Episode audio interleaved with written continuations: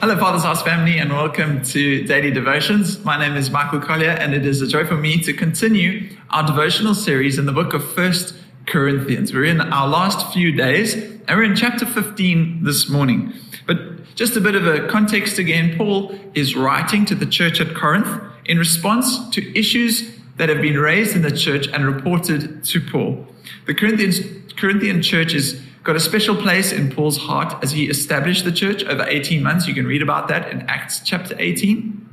And Paul's letter is addressing the issues that have been reported to him and which are still common to us today. And he does so by calling the church, and so to us today, to view every area of our lives through the lens of the gospel.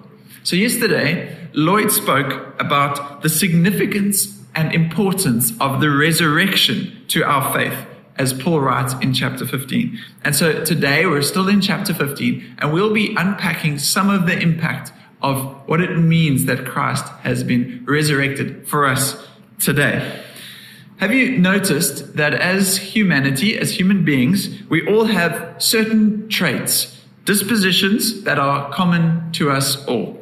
There are certain inescapable characteristics of what it means to be human, regardless of our age, our gender, our race, or our, our background. Some of those are physical. We all start as babies and have to be and have to grow up. Some of them are phys- uh, physical, some mental, some emotional, some are positive, some are negative, some are character traits. So, some positive character traits are that we have a capacity to love and to reason and to create. And some negative ones are that we have the capacity to be selfish and greedy.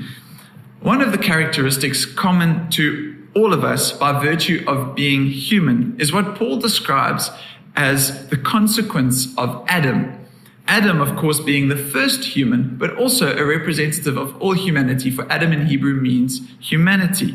So it applies to us all. And that consequence that Paul writes about is that we have all sinned, which is simply to have turned away from trusting in God, from trusting in his wisdom and trusting in him as the source of life and blessing. And so scripture says whatever is not faith is sin. So it's simply not trusting God. And in turning away from the source and giver of life, that's our Adam like tendency, we have brought death upon ourselves, which is the consequence of sin, the turning away from the giver of life. But Paul writes here in 1 Corinthians chapter 15 that though death entered through one man, and that our old humanity, Adam, so too in Christ, through his resurrection overcoming death, he brings about a new humanity made alive eternally with Christ. Paul writes separately in Romans 6:23 that the wages of sin is death, but the gift of God is eternal life in Christ Jesus our Lord. The gift of life in Christ is greater than the trespass of Adam that leads to death. So our new humanity is greater than our old humanity. Our Christ-like humanity and nature is greater than our Adam like humanity and nature. Paul puts it this way in 1 Corinthians 15, verse 21 to 22. For since death came through a man, the resurrection of the dead comes also through a man. For as in Adam all die, so in Christ all will be made alive. What a beautiful promise that Christ is greater than Adam. He is the new Adam. So, three consequences of the resurrection versus consequences of Adam's sin. Firstly, is that the gift is greater than the trespass. Paul writes in Romans 5:15, "But the gift is not like the trespass. For if the many died by the trespass of the one man, how much more did God's grace and the gift that came by the grace of the one man, Jesus Christ, overflow to the many. Paul is saying that the gift of life in Christ Jesus through his death, burial, and resurrection is so much greater than the trespass or the consequence of the trespass of Adam's sin. Life is greater than death. Salvation is greater than sin. The gift is greater than the trespass. And so our confidence is that our sins have been forgiven because Christ's sacrifice and his resurrection is greater than any trespass. Secondly, the giver is greater than the transgressor. Paul writes in 1 Corinthians 15, so this same passage in tw- verse 24 to 25. Then the end will come, and when he, Jesus, hands over the kingdom to God the Father, after he has destroyed all dominion, authority, and power, for he must reign until he has put all his enemies under his feet. The last enemy to be destroyed is death. What this is saying is the giver of life is greater than our transgressions and greater than the one who leads us towards our transgressions.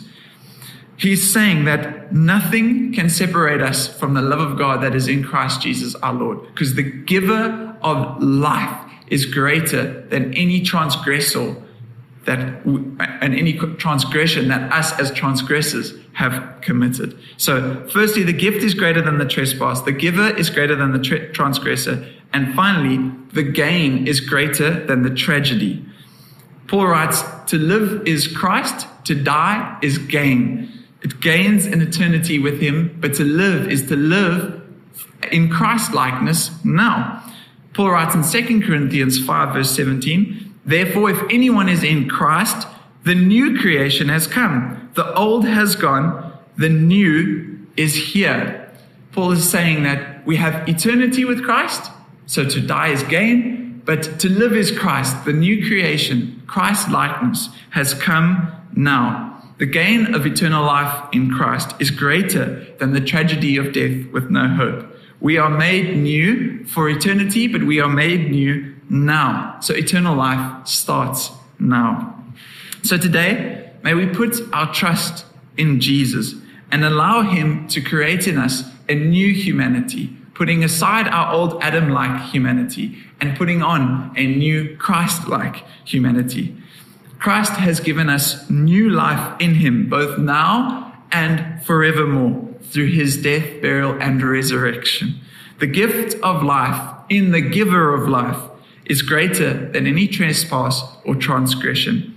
Christ has replaced the tragedy of death with the gain and gift of eternal life beginning now. So I pray that this encourages you today as you head on out in your day. Let's close in a word of prayer. Father, we are so grateful that through your Son, Jesus Christ, you have conquered sin and death. Death has been swallowed up in victory. And through Christ's resurrection, we have a new humanity, a new character of Christ likeness. So, Holy Spirit, we invite you to help us put to death the old man, the Adam like character and take on our new man, the Christ like character, so that we would live for you, to represent you, and to bring glory to your name, so that others would be drawn to you and to an eternity with you, that we may dwell in the house of the Lord forever. So we thank you for this in Jesus' wonderful name. Amen.